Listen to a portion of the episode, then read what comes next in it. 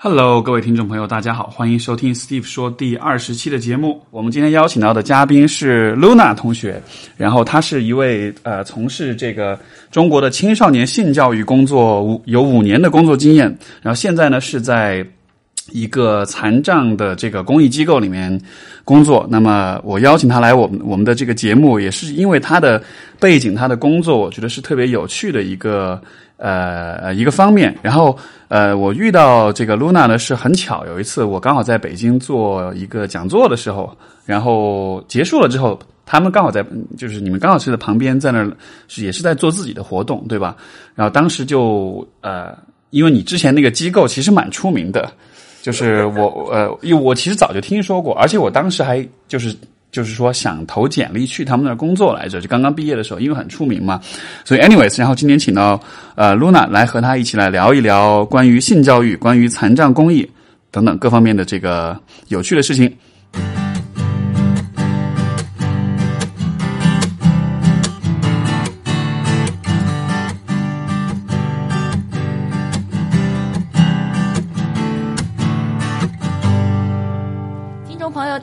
好，我是露娜，我在知乎上的 ID 是鲁娜，啊，呃，齐鲁的鲁，然后是那个女字旁的那个娜，嗯，欢迎大家关注我。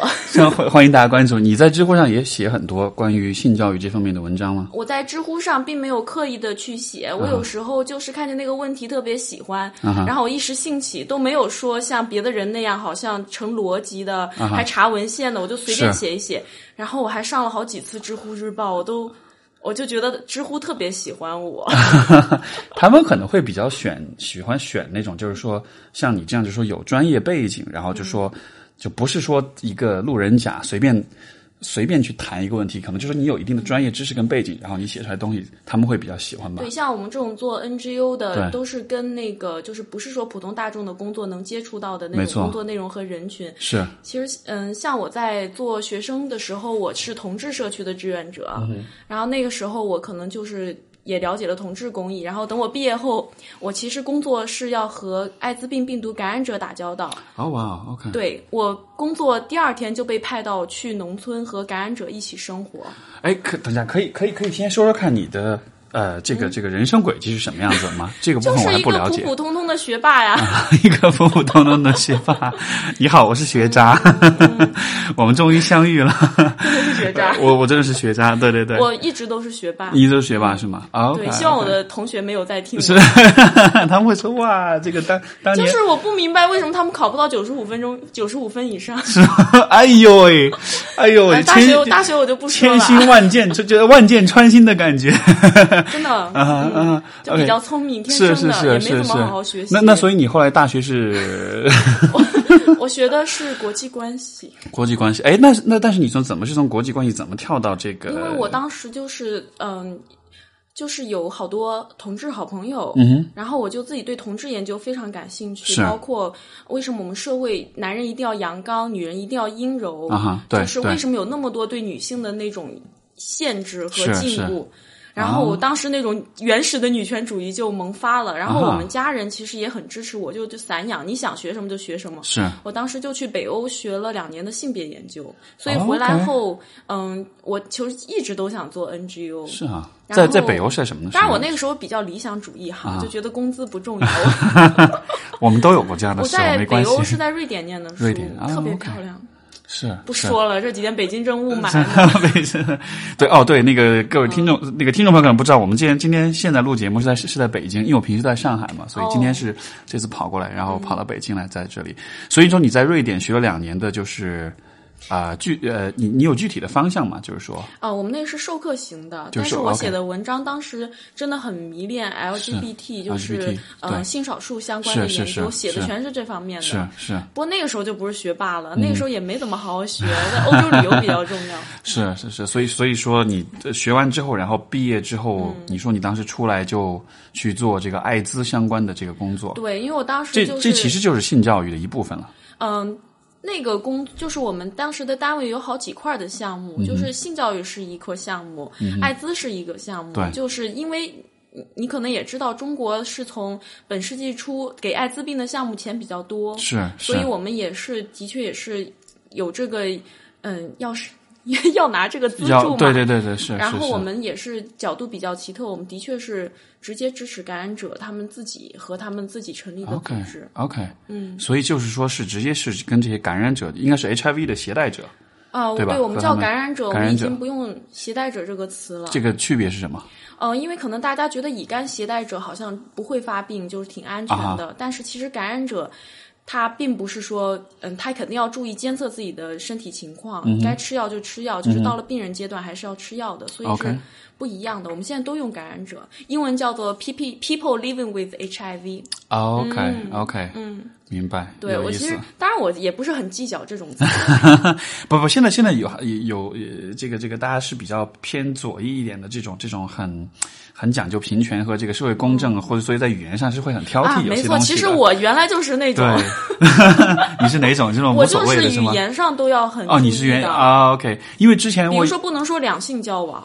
哦，对，因为不能假设是两只有两个性别，对呀，本来就不是只有两个性别吗？对，其实其实我我我也会有点这种意识，比如说有的时候我会说。我不会说两性关系，我会说亲密关系，因为亲密关系是更包容的一个。因为我发现同志太多了，就是是是没错没错。以前那个我之前有一期节目是呃是有一位呃嘉宾，他是在上海做盲人的哎不，你看这就是语言，是做视障跑者的领跑，要看他自己介不介意。哎，对，当时盲人，当时我就跟他说是，我就说用盲人这个词，他说不对，要用视障，你不能用盲人，因为盲人可能是指说。视线视力是完全没有，但是他有一些人他并不是完全没有，他可能是比如说，呃，他的视力比较差，或者是我也不知道，反正总之这个词是一个更友友好的一个词，对对对。是我们现在这个有一系列的词汇表，不管是艾滋领域、同志领域还是残障领域，我都在学习。像我们残障领域也有很多新的词汇。这个这个会不会让你或者让很多人就是在表达的时候会特别的？小心谨慎说 这个什么都不能讲这样的。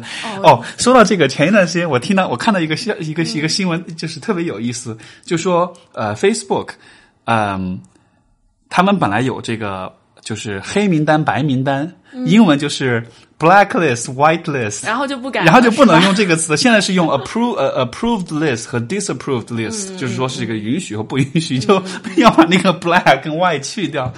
这个好像也是。其实我自己还是挺赞成有这种语言上严格的要求，因为就是我们觉得语言本身就是文化的一部分。嗯也许我们可以从细节上来做到这种平权，然后就是整个就是有一种观念体系的一个倡导嘛。但是并不是说我们会在跟人交谈的时候，对方说几句，说到一个我们就是不推荐的词儿，就开始指出来说怎么怎么样的。哎，只要自己说，然后自己解释清楚就可以了。是是是，其实我觉得这样的这样的这种角度是很。很合理的，因为如果像你说的，如果有人说啊，你这个词不对，你不可以这么说，这没有必要了。我觉得这样其实会很阻碍人们的这种交流和这种对话，因为我会觉得大家的观念可能会有差异，但是重要的不在于谁去纠正谁，在于只要他说的目的不是说本身带有那种呃排斥啊歧视的就可以了。否则的话，真的会很干扰。知道我们为什么用残障吗？我们已经不准用残，我们单位都不用残疾这个词。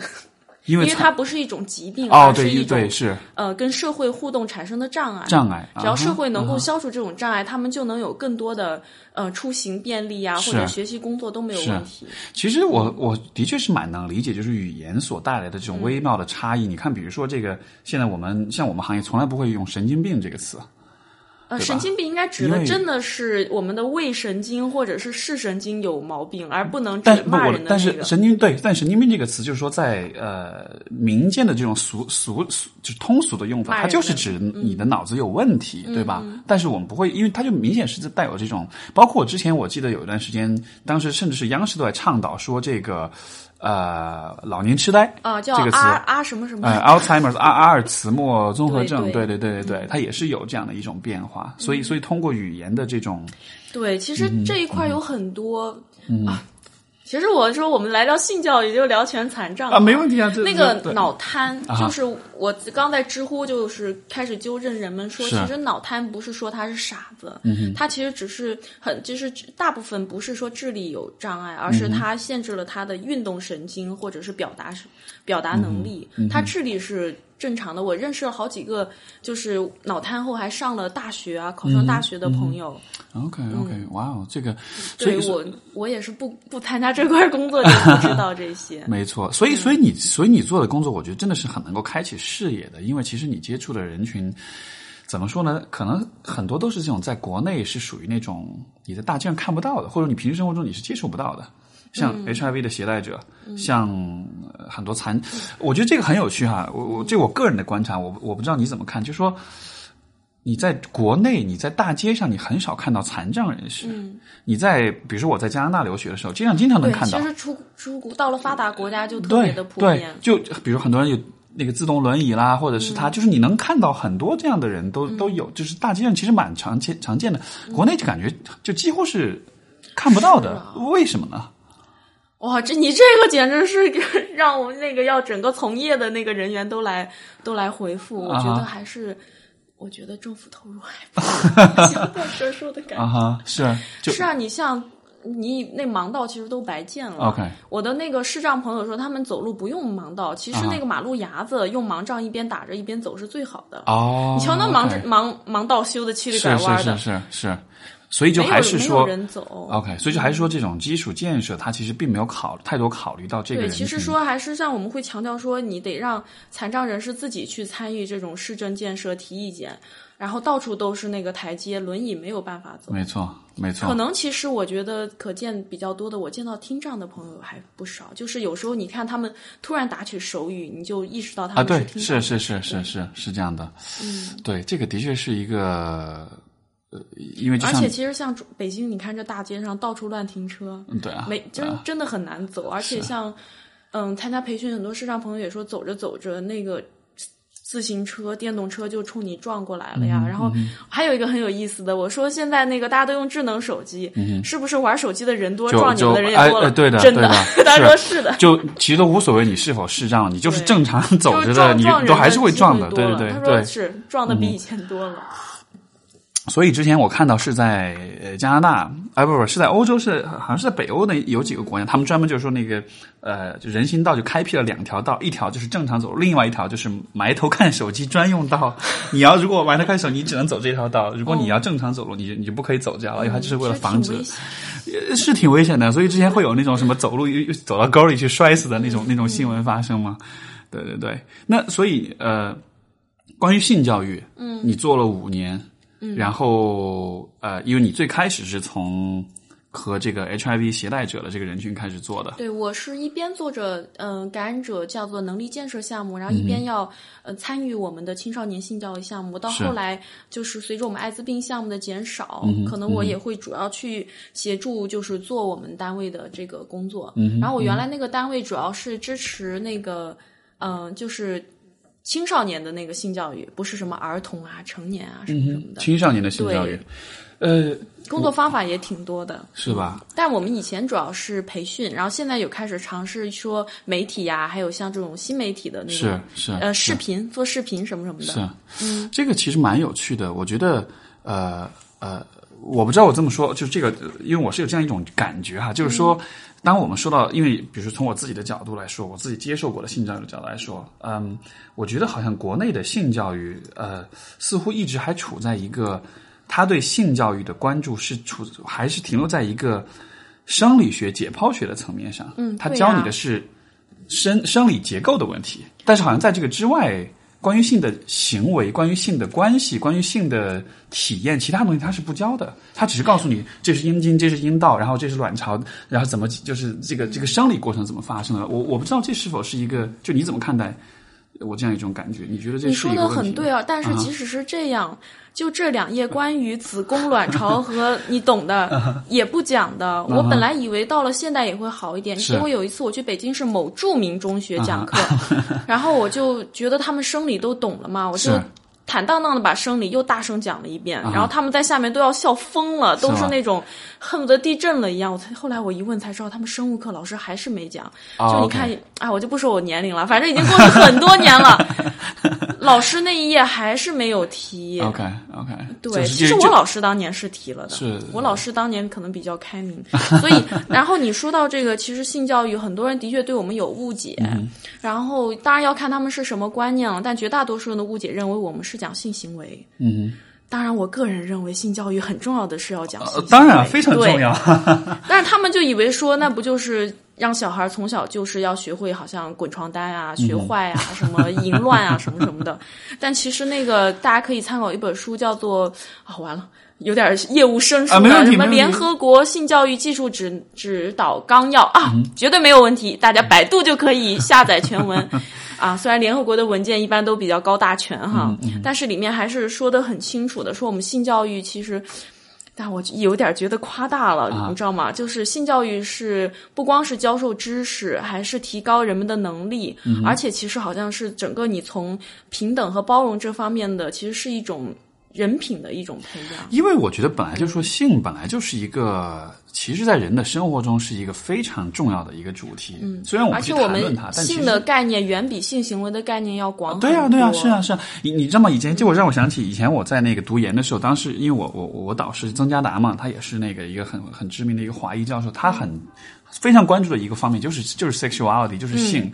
然后当时我就专门上过一门他的课，那个课就叫 sexuality。然后当时这个上课的时候很有趣，他当时就我们有一有一有一天讨论，他就问我们一个问题，他说。就是他说 sex，就是他他指的他也没有说这个 sex 是广义的还是狭义，他就说 sex，他说这个 sex 你们认为它是什么时候开始，什么时候结束？嗯，然后我们就开始讨论。哦，那个我们就说那个性器官结合就开始，然后呃这个这个这个这个，嗯、呃，这个当这个呃男性高潮之后，就这就算结束，对吧？嗯，OK，他就开始，他然后他就开始问我们说，OK，那那这个后戏算不算性呢？有些人就说，嗯，应该也算吧。嗯，那前戏算不算？那也算吧。那在前戏开始之前，你们在讨论这件事情，那算不算呢？嗯，在讨论之前，你们想到这件事情算不算呢？嗯，然后最后讨论出的结果就是，我们就发现性就是无所不在。对，而且就是从一般人觉得青春期发育了才有那种性唤起，对，没有。结果其实现在儿童、婴男女儿都是有的吧童对男女儿童开始自慰，爹妈就特别紧张，来问我们怎么办。是是是然后那个婴儿在妈妈肚子里就开始自慰，哦，是吧？然后还有很多老师给我们讲的，可能对有些听众是重口味啊，说人。在死亡的那一刻，男性因为最后的反正一些生理反应，还会勃起一次。啊、是吗？哦，好吧，我 也许有一天这件事情会发生在我身上，哦，你你真坦坦荡。就 蛮有趣的。所以就是但是万一，但是万一你你你很那个时候我已经很老了呢，然后你那就是最后的勃起。就。哦，不过这样，但是我我我就开纯粹开玩笑，就是你像一个男的，如果他很多年都没有，对吧，都没有勃起了，他然后知道呢？然后然后就说不是，就就就说已经年纪很大了，很老了嘛，年纪大了也可以的。最后是吧？嗯，这这就是你看，这其实就是另外一个我觉得很有趣的话题，就是老年为什么像我们爱做艾滋病工作都知道，七八十岁的老头为什么还会感染？是吧？啊，哦说最大的是，哎呀，我说这些没问题啊疾控不会找到我吧？啊，不会是不会有人我找我不知道是个笑话还是真的。啊说说艾滋感染者能活多少岁？说至少能活八十九岁。为什么？因为他八十九岁感染。然后真的有我我其实听到了一个故事，是我以前做的一个项目，是一个广播节目，嗯然后。嗯，就是其中有很多是邀请感染者亲自来讲的，就是哦致力于反歧视嘛。是是，然后有一个人，有一个家庭，他们家就是老头儿嗯哼，感染了，然后全家就是抛弃了他，让他一个人租在一个屋子里，哦请保姆啊。我觉得还不错，就是没有让他自生自灭。但是哦后来听了我们这个节目，就把老头儿接回来了，原谅了他，可能去找性工作者呀什么什么的。哦，OK OK，但是其实老年人的性生活，这其实是一个，哎，很有我意思。导师就是专门研究这个的，你知道吗？他以前就讲过一个故事，他说那个，因为在那个呃多伦多的那个养老院嘛，那个他们有一个养老院叫 Baycrest，然后他就说 Baycrest 这个养老院的那个，它里面这些这些老年都是那种可能就是他们有这个就是 Alzheimer's。有呃，或者是有其他的这种脑退化、脑脑功能障碍的这样一些，所以他们很多人是处于就是意识是不是那么清楚的，是有点糊涂的那种的。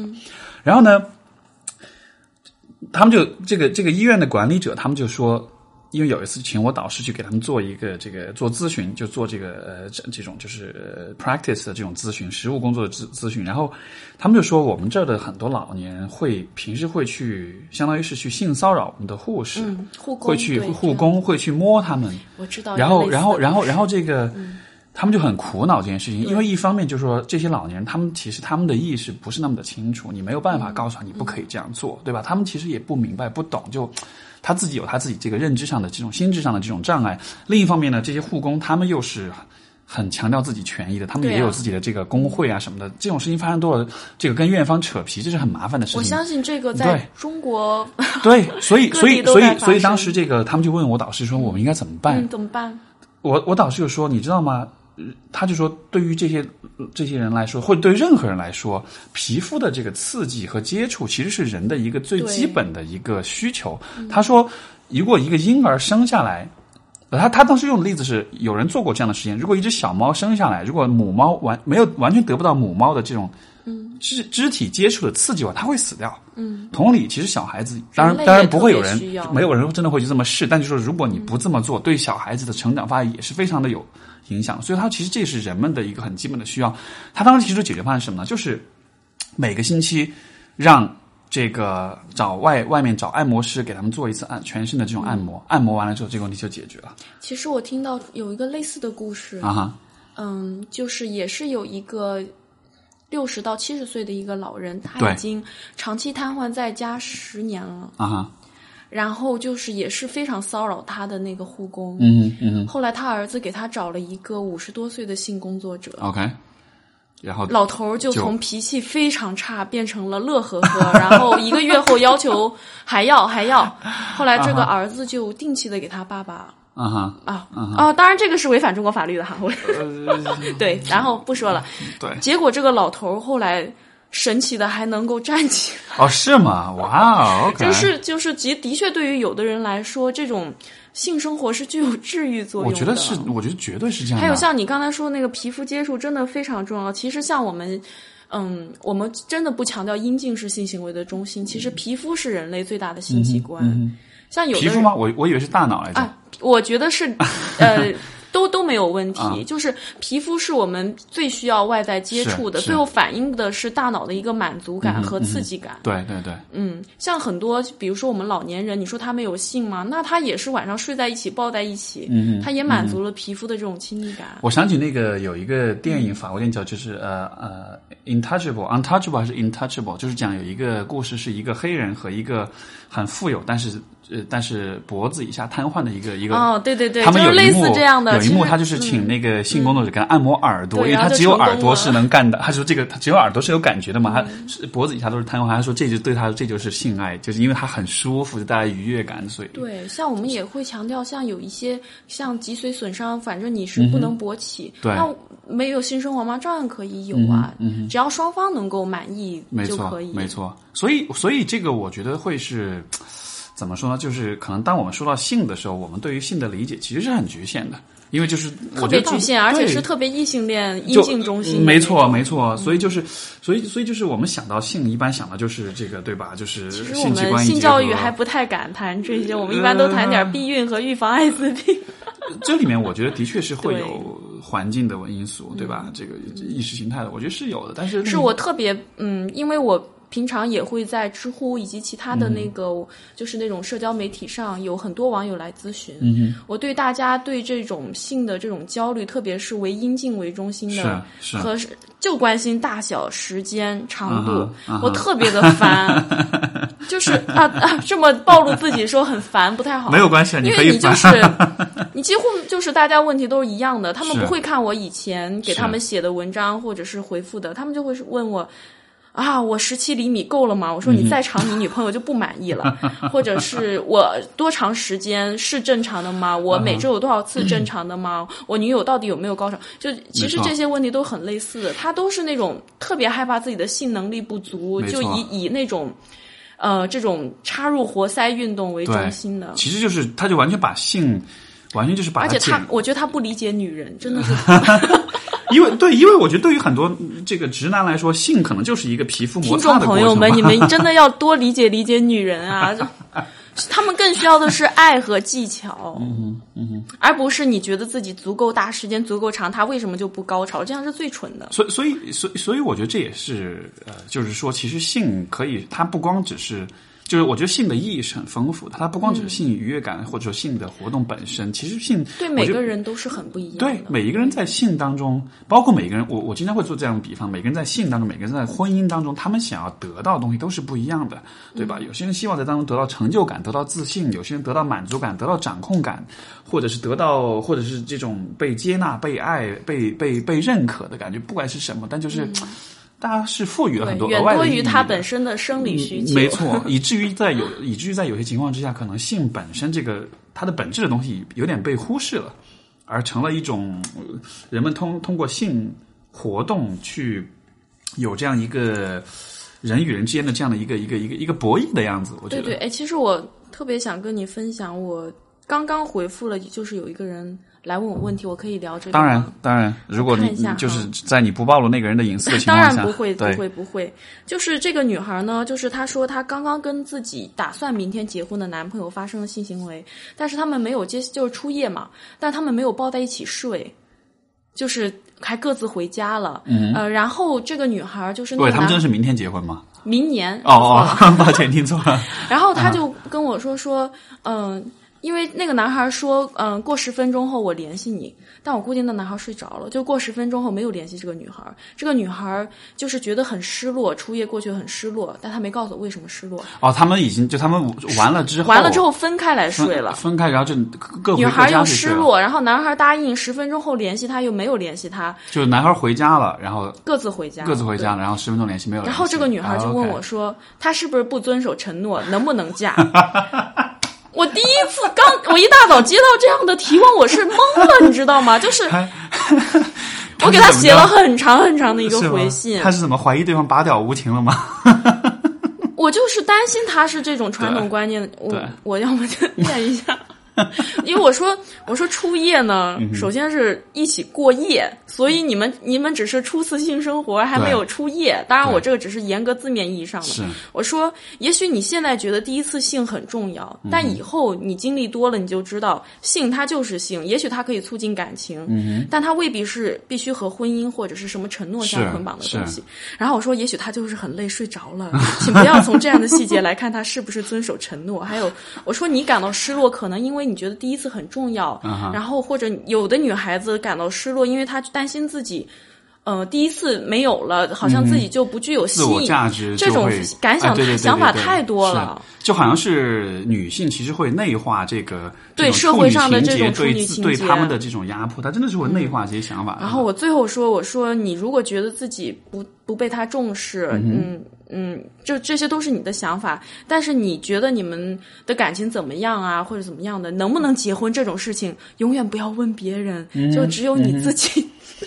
你你知道吗？其实这会是像我自己在做咨询的时候，很多人跟我提问，然后也会是这样的，就是嗯，我我不知道我这样是不是回答的，就是符合咱们心理咨询师这种套路。就是我自己当时想什么，我就告诉他了。我说永远不要问别人你能不能跟谁结婚。我觉得或许包括其实我也会遇到很多这样的问题，可能我的思路跟你很相似，就是说我其实不会给他答案，但是呢，我能给的是像其实你也是这么做的，就是给他多一些的角度，你怎么来看待这个事情，对吧？比如说刚才你所讲这件事情。啊，我们这个第一次做了之后，然后回家他没有发信息给我，他是不是不爱我了？对呀，对吧？呃，这个我会觉得说，你你如何判断一个人爱不爱你？是不是只有这个打完炮之后是否联系你这样一种判断方式？一个个考核来。对啊，其实我觉得是有很多的角度。就像我这种现在还沉迷在那种热恋氛围中的，真的是不太能理解。就是我觉得他们的沟通已经怎么到了这么一个程度，就是。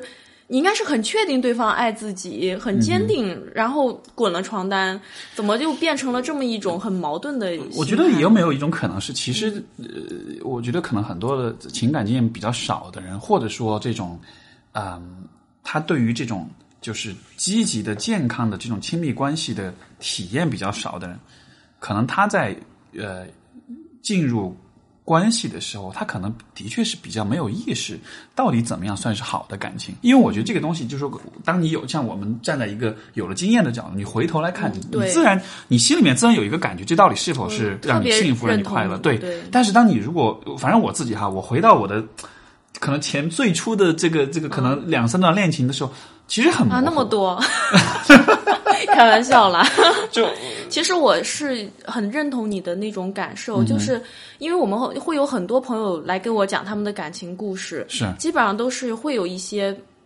他觉得他自己很傻，对方很渣，啊但他仍然死死爱着那个渣男的故事。其实我自己也有类似的体验，就是上赶着脸后去追别人啊，就觉得自己特别贱，有事后觉得自己好贱好贱。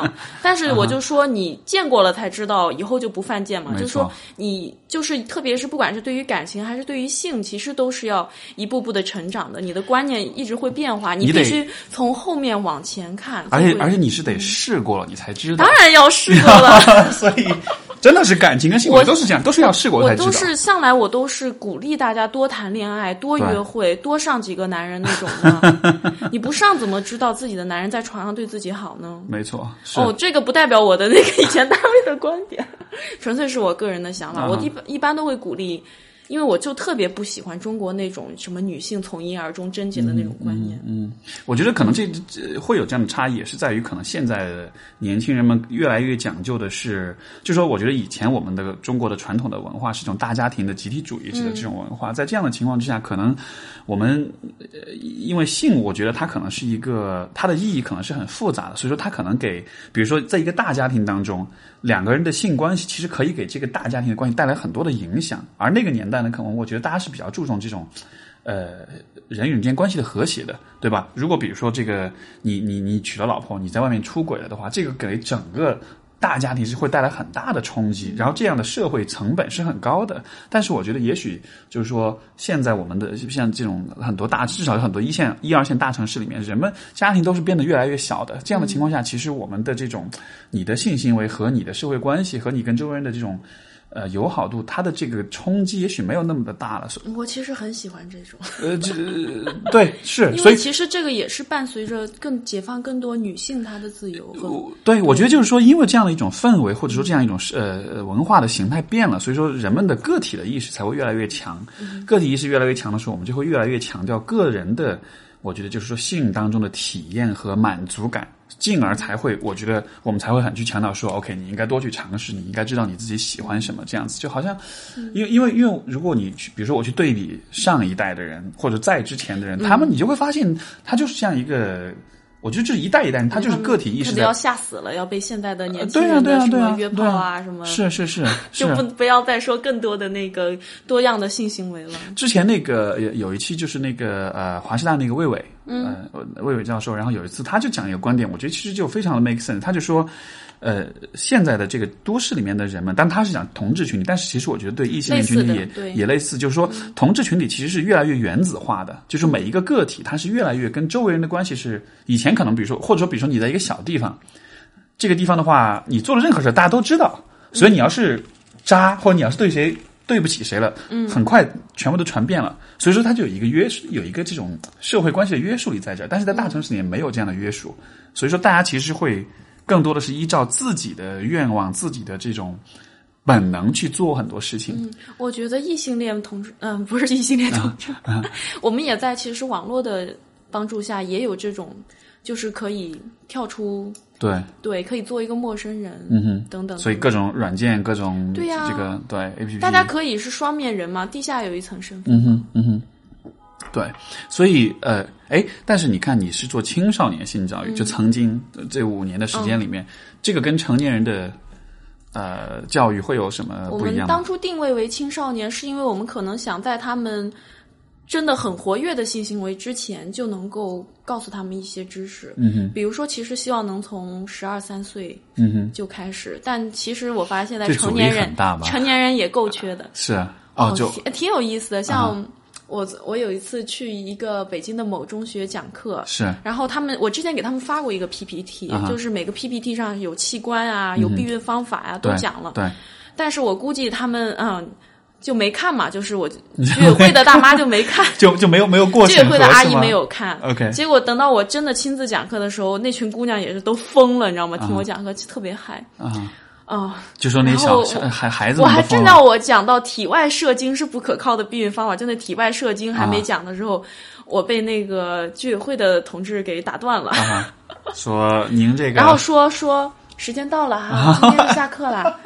然后我本来想要发的我们单位的那种小册子。啊，那也不让发了，没有，也没不让发，就转交给了某个老师，就说以后再发。然后，我觉得也不是我的问题，因为我提前发给你们工作人员了，你们有提出来不准讲体外射精，不准讲圈圈叉叉，那是是是嗯、是，哇哦！所以，嗯、所以我就会觉得你做青少年性教育，那这应该是一个阻力相当大的一个一个一个工作吧。啊，所以其实我们还是去中学讲的比较少，嗯、主要还是大学。就一般来说，成年以后大学管的比较少。就中学的话，基本上还是要校方认可才行的。是是，大学，嗯、我我之前是看到是广哎是哪个省来着？大学生的那个男生当中的。艾滋就是 HIV 的感染率，啊、江西对吧？他每年都要报一次，我都烦了，因为我年年新闻都是类似的。是他们的感染率非常非常高，而且都是同志之间的行为。我觉得只是别的省没写，有的省的情况可能比这个还、啊、还多，只是公众们不了解，然后就恐嗯慌，然后又要说什么大学生堕落啦，嗯、男同志好淫乱啊，什么什么的。嗯、其实就是说，从反歧视角度，我们。并不是很赞成这种文章出来，嗯，嗯。对。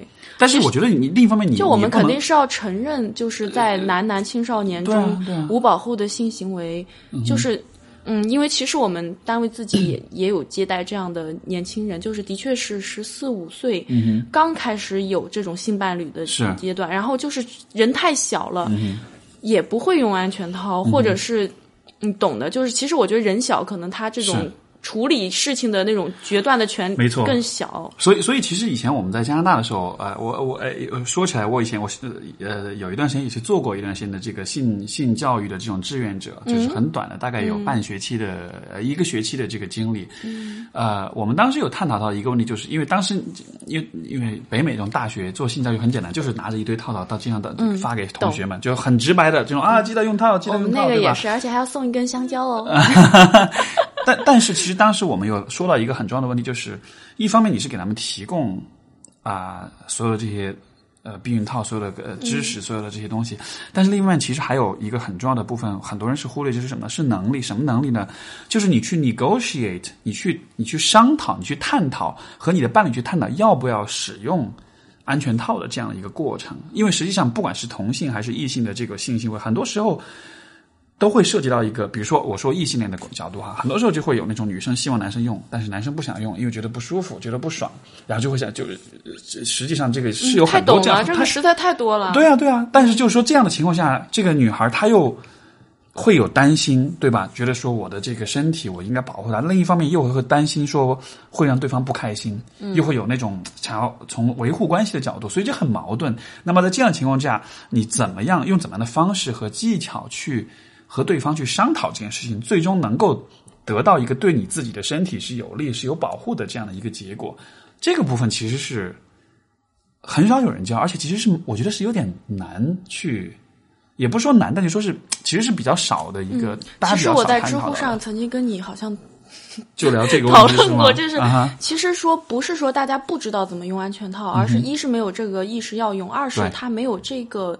能力，第三个可能他就没有这个自信或者是自恋的这个部分强势到，嗯嗯、就有的女孩真的是为爱癫狂，嗯、对方说什么就、就怎么样，对或者我真是遇到过这样的，像我有的时候我觉得那些男的真的是不能要了，是我我都不会建议说他们应该说先尝试沟通怎么样，我觉得从目前表现直接换人就可以啦，都已经让你流产好几次了，还想怎么样？所以我就说，缺的这些女孩缺的是更多的自恋和自信，能够摆脱一段关系。是是，就可能有的人觉得我好像在找下一个比较困难，或者是我还是、嗯、因为我觉得的确有的女性上她那种情感一旦是就很难切断的。这个特想搞他们搞一个分手分手培训班。你你知道吗？你刚才说这个就是呃。很多人担心下一个会找不到了。我觉得这是个特，因为因为我的职业的缘故，对吧？因为我有很多人这么担心吗？呃几乎每一个，呃，也不是每个，但是就是绝大多数这个即将分手或者面临分手问题的时候的人，他们都会有这样的恐惧，都会觉得啊，我下一个是不是找到？我的一个理解，我的一种假设是说。呃，因为我最近呃，我前几期节目一直在讲，不断的讲进化心理学，我这期又要提到了，就是我我觉得这个是一个角度吧，就说其实从女性的角度来说，因为他们因为因为因为就说人类的这个胚胎，嗯，从呃呃从孕育到出生到成长到最后他自己性成熟，这个周期是非常长的。在哺乳动物里面，人类的这个呃，人类的这个胚胎的发育，就是人类个体的发育，从出生到性成熟十八年，对吧？就是这其实是最长的。所以说，这就意味着父母的那个投入是他的要求是最高的。所以说，在人类的呃这个个呃呃生育的过程中，母亲的这一方，他对于就是。呃，这个就是 parental investment，就是说父母的这个投入，这个这个部分是非常非常关注的。所以我会有一种这样一种假说，因为人类的这样一种特性，所以说女性在关系当中，她就是她们，甚至我会觉得，也许这是和他们的呃呃。通过大脑呃的这种呃某某些功能或者某些特质，让他们有这样的一种倾向，就是他在一段关系即将结束，他们会非常努力的去维护维持这段关系，因为这样一种维持，就是我们说从进进化的角度，它是有利于呃你的你的孩子能够持续的得到来自伴侣、来自配偶的这种。呃，关怀和资源上的这种投入的，你懂我意思吗？所以就是这样的一种，我觉得这样一种倾向，它其实是有利于你让我进化跟生存。想到了，就是也是跟一些心理咨询师方面聊的天，他说，其实就说，的确一个家庭里，就是一个女性她来稳定这个家庭，其实说他们觉得意思是说。啊，我就开玩笑啦，听众不要生气。就说的确，就是说男性他不，就是说心智成熟上可能就是的确没有这个女性成熟。如果这个家庭想要维持好的，要靠这个女性伴侣她的这种沟通上强大的这种，嗯哼，嗯哼，来慢慢的这种引导这个男性跟他来就是建立这种家庭的生活。当然也有很多建立家庭生活失败的也也很多，是啊是啊。然后其实那个老师的意思就是说，女性果然是比男性优越的生活。哦，我觉得怎么说呢？呃，其实我刚还挺想说刚刚那安全套的那个事儿。当然，嗯，其实我就是说，你也知道我是做艾滋病工作，然后又做避孕，是，嗯，的确，就是安全套真的是最好的一个方法。就我也很推荐大家说采用别的可特别可靠避孕方式，比如说口服避孕药啊，节育环。结育环，男性结扎呀，嗯，但是安全套它可仍然可以预防很多疾病啊，然后你还可以预防那种包皮里面的细菌带到阴道里面等等。对，但是我这么多年来，我觉得真的是不要放弃，呃，就是已经放弃让所有的人都用安全套。嗯哼，就是我为什么已已经放弃？为什么？因为我觉得肯定会有人不用安全套啊哈。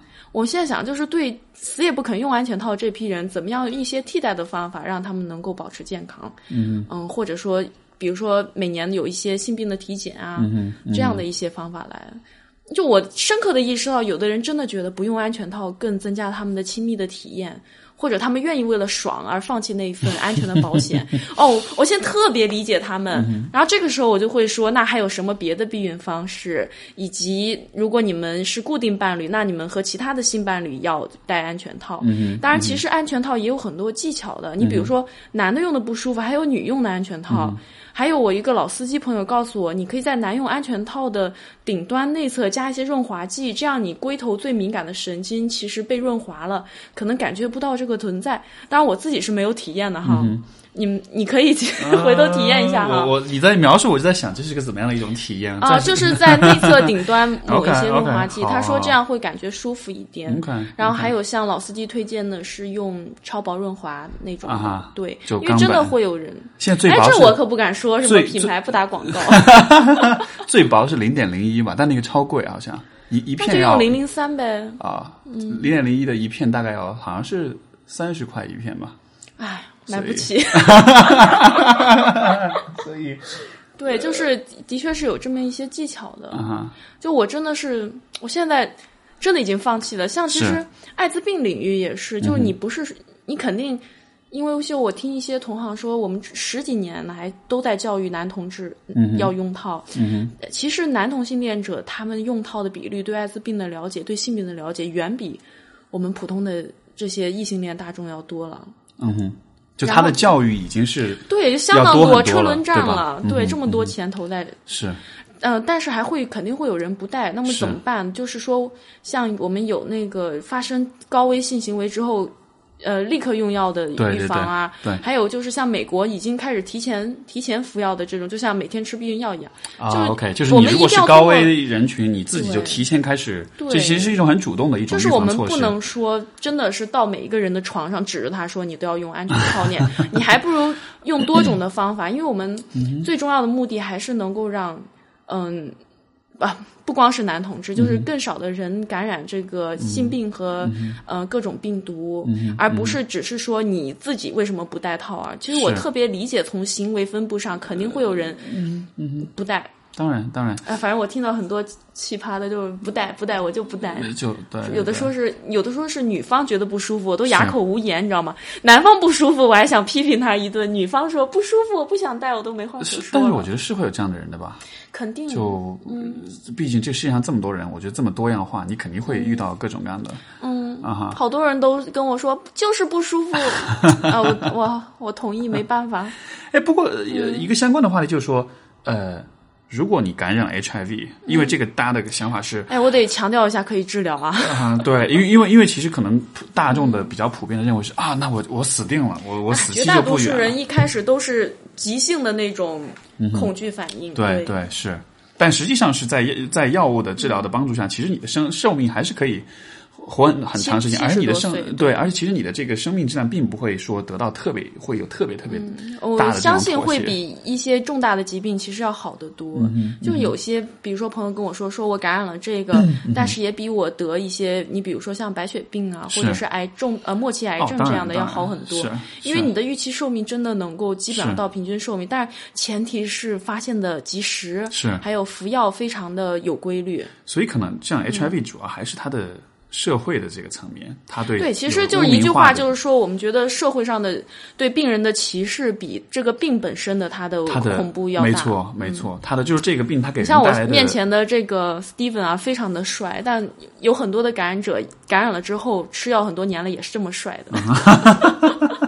就你真的看不出来。嗯，是是是，所以所以更多的还是来自社会的这种影响，让对，当然我不希望有的人听说说啊有药治 啊能活七十多，那我不戴套，那千万别要花很多钱的吧？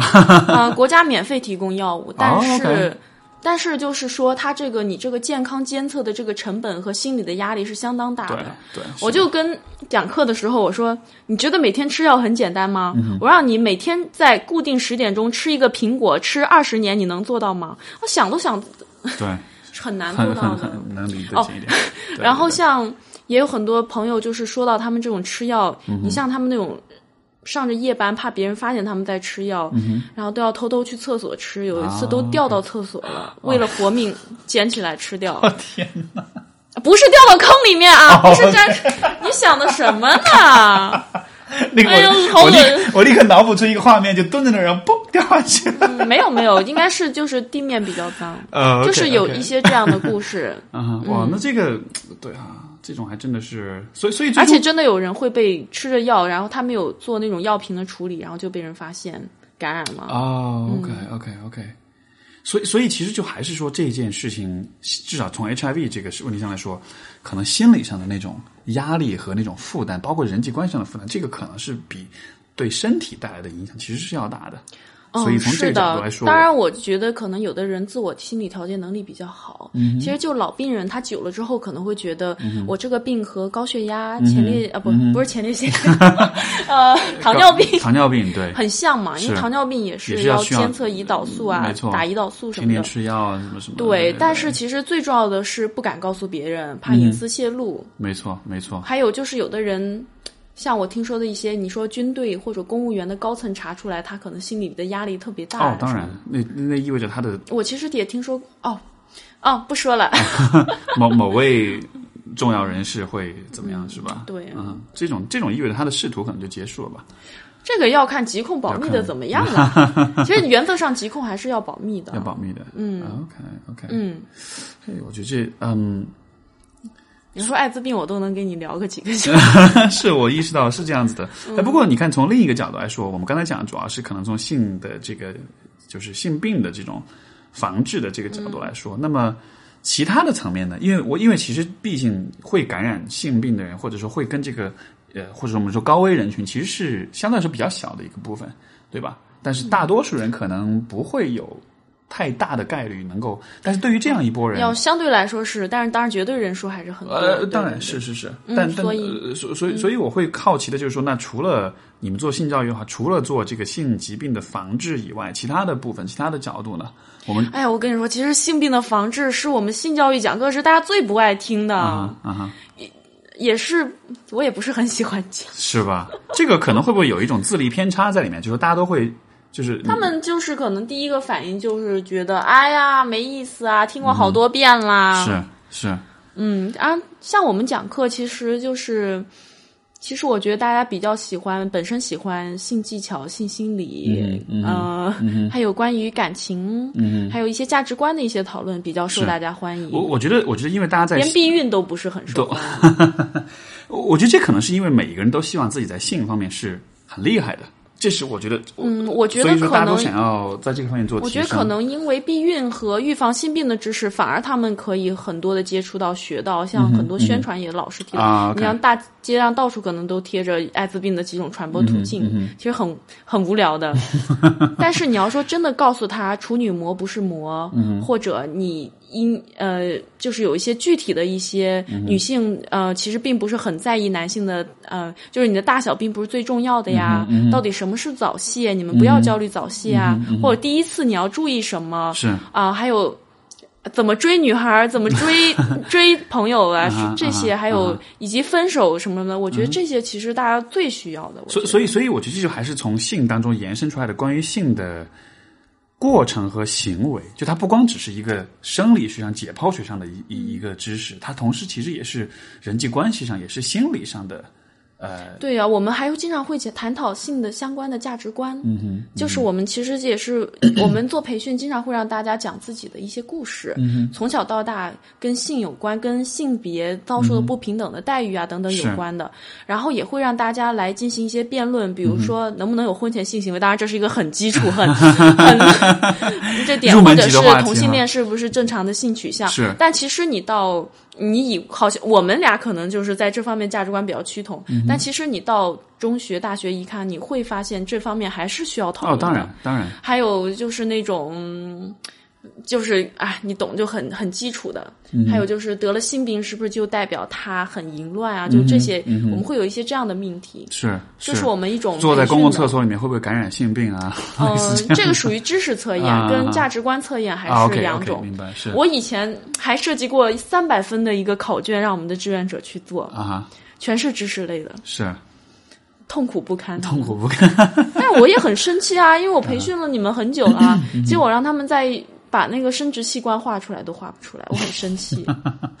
你你，当你去，比如说你的大学里面去做这种就是价值观方面，或者说你你，因为你告诉我说你会让很多人去探讨他们的体验、他们的经历这样什么的，这样做的目的是什么？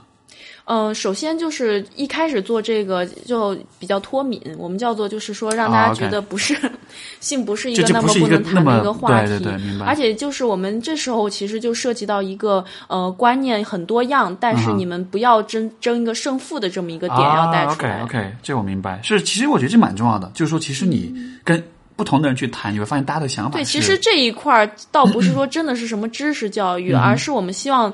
其实这一个理念是很适用于任何其他的。这更像是一种对于多样性的一种意识的对，因为你其实这一块你涉及到是我们人跟人的选择是很不一样的。有的人不结婚，有的人就是双性恋，对，或有的人就只结婚很生小孩一样，对。嗯还有有的人，他你可能觉得性行为，他可能选择一些特别小众的，嗯哼，嗯嗯，各种呃，喜欢内衣啊的这样，对对比如说，我们就让大家说，你可以心里不接受，嗯但是你不要行为上做出一些嗯排斥啊，或者说甚至暴力方面的一些举动。是没错，没错。嗯，我我我说到这个，就是关于多样性这种意识培养，我我特别印象特别深刻的一次，就是我们以前在在在那个多伦多的时候，有一次我们是做一个。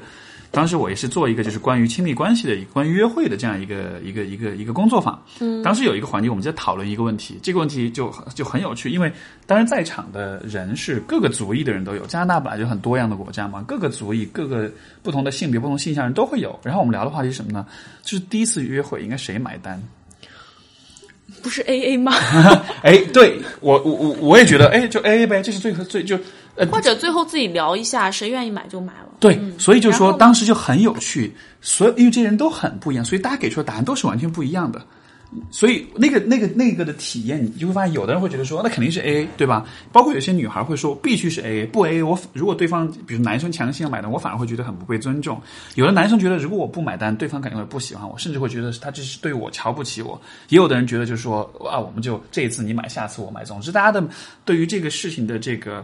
呃，面对他的方式是很不一样的。但是那一次的讨论，其实给我带来很重要的一课，就是，嗯，没有正确答案，但是你需要去意识到每一个人的选择是不一样的。所以说，当你看到一个人的时候，你不能因为他属于某一个性别或者某一个性向或者是某一个角色，你就假设。他应该是这个样子，对吧？我看到一个女生，我就假设她是希望我买单的，或者我就假设她一定要是怎么样的，就是那种我们对人的这种假设，最终可能才是真正导致人与人之间很多误会或者很多冲突的这种来源。对，嗯哼，所以说，所以说，可能还是在于像你刚才说，就是让人们去探讨他们的性经历，他们的这种呃这方面的这种探讨脱敏，我就觉得特别重要。因为说到这样的一些话题，大家都觉得不好意思。都觉得啊，我不敢去，对吧？其实绝大多数情况下，他们都嗨的要死。可能就是一旦你给了他这样一个机会，这样一个很合理的、很安全的空间，也许他就会。当然，这个也是看人，就是你可能像南方的，呃，大学，嗯、北京啊这样的地方好一点，有去到西北啊，就不一样。他他们会会怎么不一样？就是嗯，你像那个，你可能比如说我去比较开。不能说开放，对，嗯、反正在有些大学里面，大家都是在讨论，觉得性倾向，呃，是可各种性向很正常，嗯、没有任何问题。是，然后你呃，婚前性行为就更不用说了，啊、大家可能已经在讨论什么约炮啊什么什么的，换偶这样的，嗯、呃，很 对。然后到了西北，啊，你掏出安全套来，可能学生都。都不忍直视啊，或者是你还在讲婚前性行为是个人的选择呀，要注意安全啊，这样子就会不一样。就是你可能的确要看你那个人群，当然你可能也不是说一概而论啊，就是咱们这肯定都不是一概而论的。嗯有的我有时候觉得，其实你家庭怎么教育出来这个孩子很重要。没错，所以你说，比如说像不同的地域，我觉得你像我这一群都去了北欧回来的朋友，大家都觉得好像北欧肯定都把人熏陶成那种女权主义者，也也未必。就也很有很传统的，是是是。像我自己也是做性教育，其实你像我心里肯定是支持说，怎么能用婚前性行为这样来区分呢？性行为本来跟婚婚姻就没有必然的联系。对。但是我还是会接触到很多，就是要坚定的婚后才能有性行为的。嗯、然后这个时候就是我也是自己要学习，就是说理解和尊重他的这种自己的选择，嗯嗯、因为等于他自己的这种人生是按照他自己的这个定位去，就是现在这样去定位的。我我觉得这里面有一个很重要的问题，就是说，可能我们的很多人的思维是习惯了，就是说，在一件事情当中找到一个标准答案，嗯，但是我们不适不适应的是去接受这样的一种现实，就是说，尤其关于性的这个问题，对吧？其实是没有一个绝对正确的答案的。哦，没有。对，包括你刚才，包括你刚才说到，就是说、嗯、婚前性行为这个问题，嗯、很多人会说，对啊，这婚前性必须得有啊，但实际上也不是。嗯，有些人他的确从他自己自身的角度，他就是愿意那个样子，对吧？那这样的人你也不能说真的是没有正为对正确的答案、啊啊。所以这样的人你也不能说他就是不对，你也不能说啊，你就是封建保守落后的，对吧？嗯、他如果这是他个人的选择，这会让他感到开心，我觉得我们还是同样是得。需要去去接纳、去去去去去接受他的这样的这种选择，所以好像最终最重要的问题可能还是在于我们怎么去认识多样化这样一个问题，怎么去接受差异？因为好像我觉得我们在接受差异的问题上是，不管是哪个方面，我觉得接面对差异、接受差异都是似乎都不太擅长做这其件事情。实这个我可能自己的想法就是每个人都坚守自己的观念，但是就是不要说去跟别人一争高低。对也曾经有一个人跑过来，因为就是。他就说受不了了，说，嗯呃，我刚开始开始接触性教育这一块儿，可是为什么就是大家对一夜情、对婚外情嗯什么什么都不反对呢？我说那个，我说，其实，嗯、然后我说就是每个人的观念。你可以坚持自己的观念，但是是不要去和别人争个高低，因为你的观念可能变，他的观念可能变，可能过了一年之后，你站在了他的立场，他可能又站在你的立场。没错，没错。所以就是说，也许就是不要站在，不要因为个人的喜好和这种好恶和情感的情绪的反应而去。对，我觉得特别是在性和亲密关系上，你可能有很多朋友，他们观念可能会有不一样，但这并不影响我们做朋友。我觉得这完全没有问题。是当然，我可能就是说，你只不过不会跟他们谈恋爱而已，是吗？当然不会了。因为我自己也约会过男孩子，有的男孩子听说我做性教育，就是吓得要死那种的。呃，是吗？对，然后你像现在男朋友非常支持，他回去带我见他的所有的同学，大家聚在一起，第一件事就是说，听好了啊，我女朋友可是做性教育的，哦，曾经哈，曾经做性教育的，然后我都我都我自己都有点不好意思，就是是我觉得他很骄傲啊，因为这个。对啊。对哦，好赞啊！所以就是哎。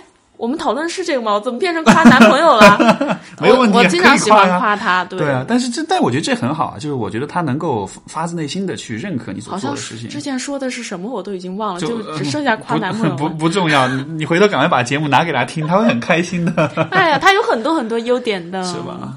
对，但不是说因为优点才爱他呀，嗯嗯嗯，不知道为什么，我就觉得跟他天然的有一种吸引。是，我觉得这会会是一个呃，可能是一个小概率事件吧。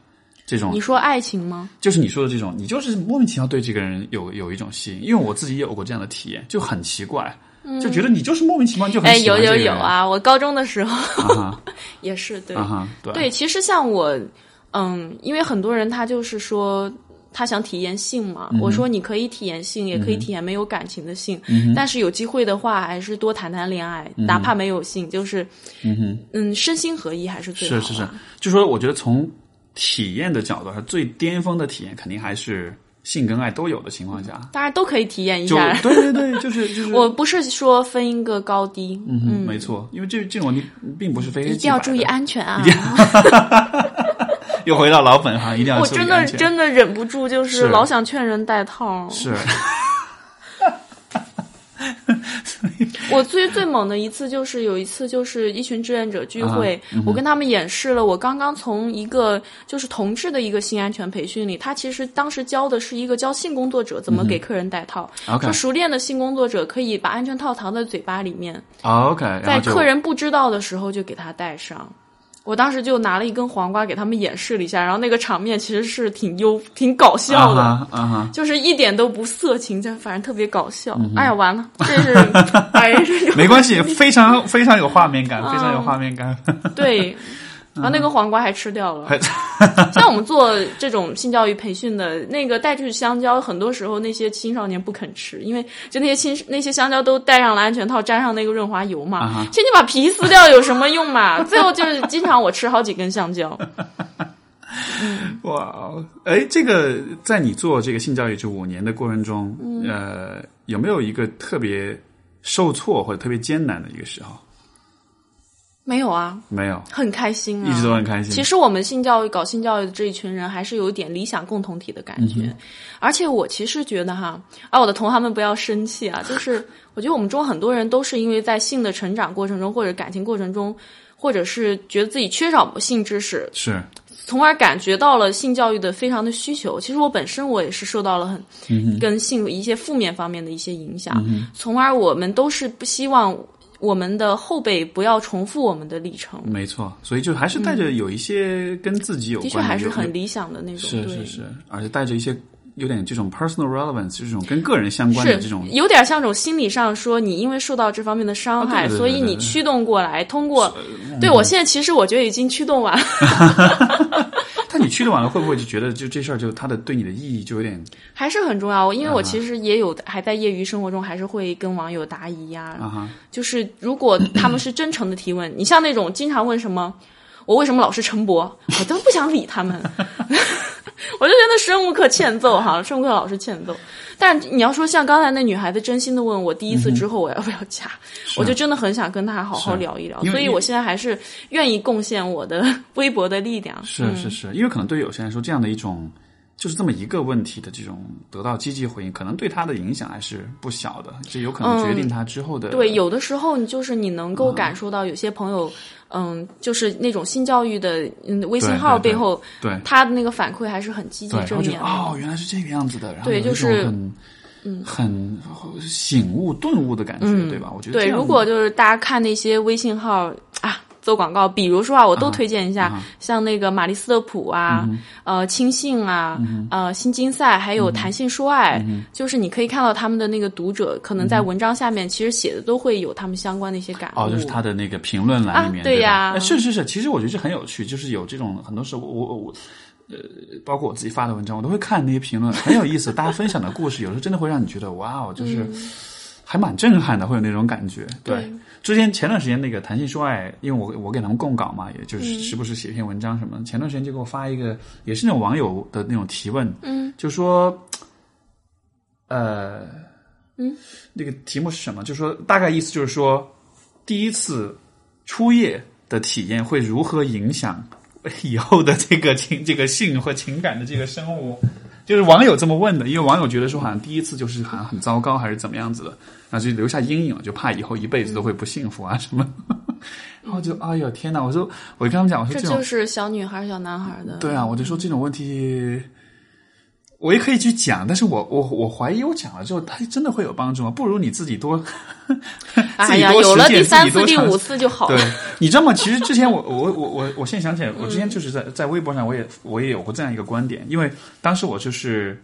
哦，我写过一篇那个呃专栏，就是聊这个问题，就是说我有注意到来找我求助，他们在情感上有困惑的人，绝也不是呃，可能就相当一部分人，甚至可以说是大多数人，他们的情感的，就是谈过恋爱的次数不超过三次，嗯，就是他们的经验没有丰富到能够支撑他们去思考、去想清楚很多问题，所以他需要求助。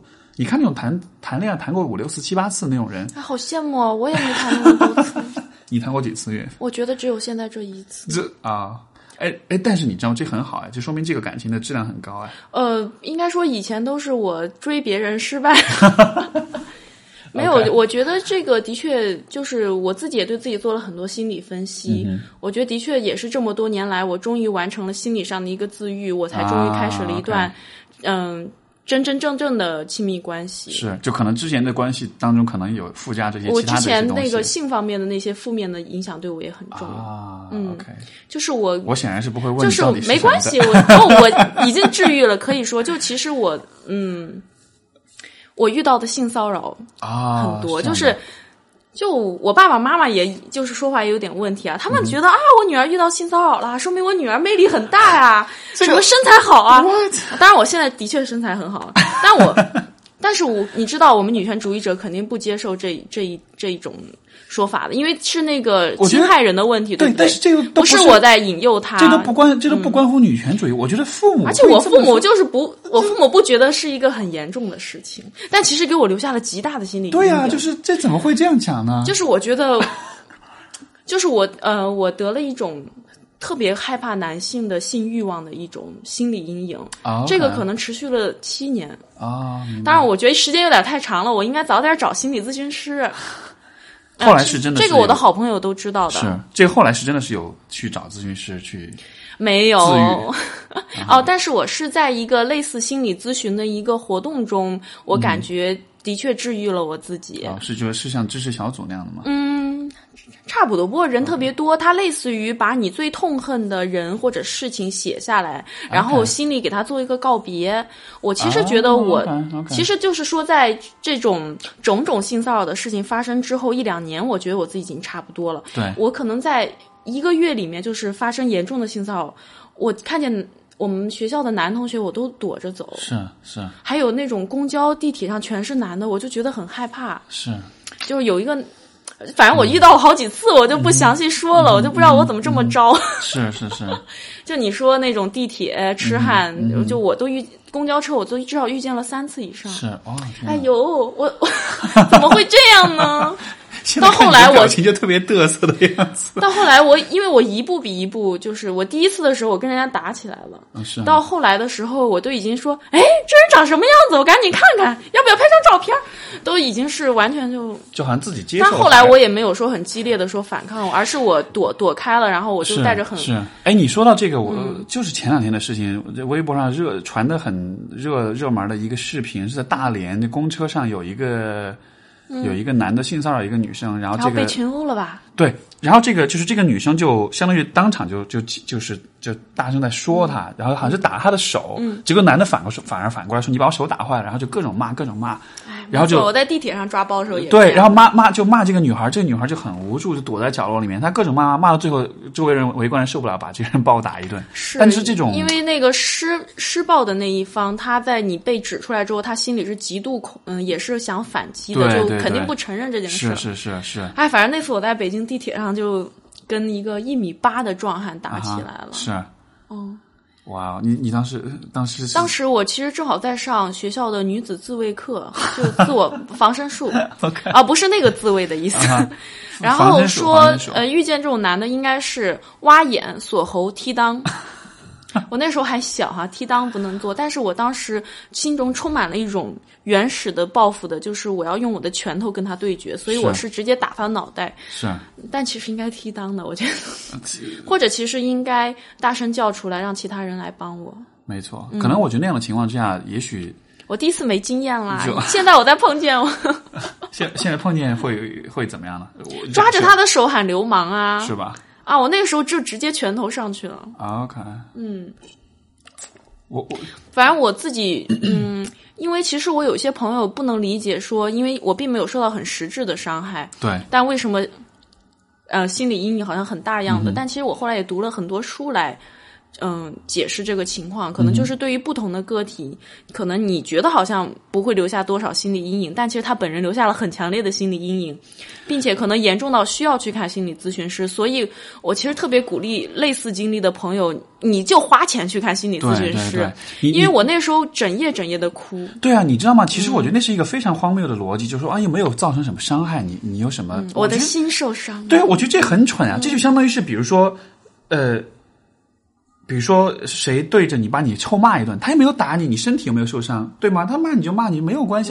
但是问题是，我觉得这样的人说话，他就是没完全没有那种换位思考能力的。因为实际上，你在这个情况之下，你所经受到的那种主观的这种冲击和这种伤害，我觉得可能很多人也的确是不了解。的确，这种跟呃，就是性骚扰和性侵害有关的，他的心理阴影真的是啊，巨大巨大的。所以，所以，所以对这种，因为。其实你说到这个，因为当我作为男性，而且我做一个可能看上去也许不是那么好惹的男性，所以说我从来没有过呃，因为就很有趣。其实是什么呢？我我时不时的我都会听到我的女性朋友跟我讲，嗯，像就上上个星期我有一个朋友从那个杭州坐坐高铁去上海，然后就就下了高铁，然后就有一个男的就问他要微信，嗯，而且不呃不给就不让走，嗯，给他吓坏了。当时给我当时给我发信息说这什么情况？然后后来他那个他打了车过来找我的时候。然后那个那个司机就开始唱情歌，然后就开始唱那种那个情歌，大概就那种你你是我见过最美的姑娘啊，类似这样的。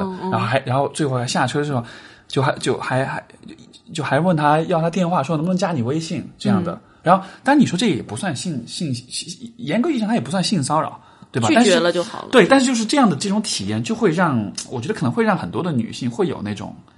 时刻都需要提防，时刻都很会担惊受怕的这种。对对，像我，因为我有我们做性教育的嘛，遇见很多女孩子，她们真的在这种社会中预防性侵害的这种教育啊，媒体氛围中，她们就是不敢出门，或者爸妈不让他们一个人去旅游。对，像我，我是哪哪哪儿都敢去，然后还住那种混合的宿舍。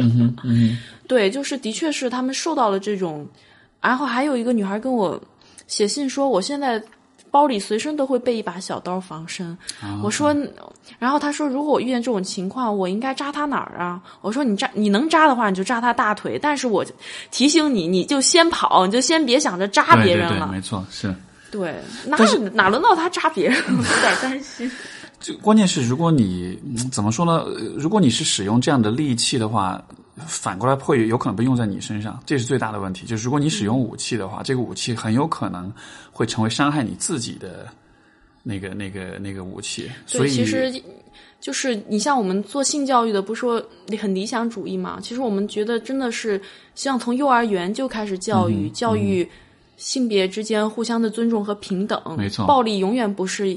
就是暴力永远是不能容忍的，是。然后希望我们希望男孩子和女孩子不要从青春期隔离开来，仍然能够像儿童时期一样，能够大家玩的很好，能够交流，然后不觉得我们只是因为有不同的一套生殖系统和性器官，然后就好像被分成了两类人。我们其实这是一个天下人类大同的理想。对，而且而且而且，我觉得这种分类会带来一个问题，就是呃，两个性别对。彼此就是陌生的，太不理解了。对，而且而且我是真受不了。而且都会有一种，你看，男生们都会，我回想，比如说我的以前学校里面的经历哈，男生们都会把女生们看得特别的高，就觉得，尤其那种漂亮的女孩，就是他们特别，就特别想，就特别跪舔的那种感觉。哦，就对吧？就是女生反而对男生，就是就是我们对于性别都会产生这样一种误解，就是说，首先我们都是从外表来判断。对吧？大家每个人的价值，然后漂亮的和不漂亮的，帅的和丑的，都会分成三。学习成绩，学习成绩，就我们都会分个三六九等，然后对待他们的方式也都会不一样。再加上再加上又有性别的差异，我们在情感关系中，在亲密关系中对待他们的方式又是不一样的了。其实我真不觉得两性有那么大的差别，嗯，我就觉得挺遗憾的，就是也希望以后。通过大家从小就能够多交往、多恋爱，来消除这些隔阂。是，因为我现在还是接到好多的那种提问，他们夫妻之间没有办法进行基本的沟通，在家也不说话，然后性生活也极度不和谐，然后说为什么我的妻子没有高潮？哦，我真的不知道啊，你得问他，也许他就不爱你了。嗯 就是就没有办法沟通，就是又不是很好的亲密关系，就这种生活质量也受不了。没错，因为你想，就是说。呃，而且我觉得性相比于，因为我的 focus 是婚恋嘛，我觉得性相比于婚恋，其实还有，因为首先本来我们以前我老跟粉丝学员讲的一个观念就是说，你看我们从小到大，在大学毕业之前，主流的舆论、主流大环境都是告诉我们不可以早恋，对吧？要要认真学习。我就大学也许还好，但是高中之前嘛，你生命的你生命的前十八年，基本上是这样一种氛围，对吧？所以你对于。你对于过亲密关系，你对于恋爱，你知道多少？你其实什么都不知道。你的太晚了。对啊，就是你的学位文凭，也许是大学或者研究生毕业，但是你在情感方面的文化程度，也就是幼儿园、小学左右吧。所以我觉得，但是在这个基础之上，性又是一个更加难以去探讨的东西，因为情感大家可以还可以去聊，对吧？你性的话，你能去聊的人就很有限了。你的，比如说同一个宿舍的女生们之间，男生们就是哥们儿之间，但是聊的方向其实也是非常的有指向性的。男生们聊 AV 女优，对吧？女女生们我不知道女生们聊什么，但是我想也因为是同样的人群，同样的意识，所以 我们聊哪个男生又找了女朋友，但但是但是我们也聊哪个男生去找了新工作者。OK，但是女生们之间会，我的意思是说，不管是男生女生，他们的这种聊是一种具有。